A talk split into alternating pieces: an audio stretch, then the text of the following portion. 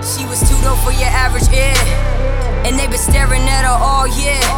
All that politicking made it super clear that she was the only one that belonged there. They built a hype, the only thing she feared was the person staring in the mirror. Receiving daps and hugs ain't really feel sincere. I know you feel me, you know I'm coming near. My mind's a poisonous place, please don't come in here. I was busy hunting something, motherfuckers gave me nothing but some sorry bullshit. I hope they love it. Why frontin'. I was coming close to breaking ties, otherwise I'd be close to homicide and suicide. Crazy times, I was busy taking time while they were rushing.